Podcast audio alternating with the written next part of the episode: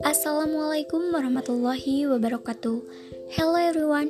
Introduce my name is Marisa Pia Pandini from Civic Education Class B. Here I will try to answer question from ASMI. First, I will explain about the biggest challenge of civic education during the pandemic, one of which is the problem of distance. During the pandemic, the government implemented learning from home policy, which meant that teachers and students could not study in class directly but had to go through virtual classroom.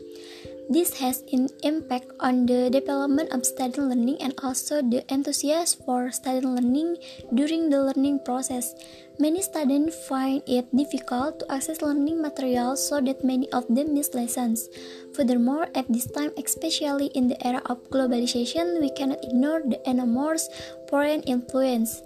Many people have begun to forget their national identity and are influenced by foreign culture.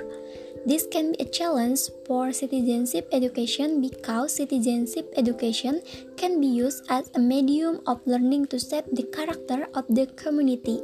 That's all I can say, more or less, I'm sorry. Wassalamualaikum warahmatullahi wabarakatuh.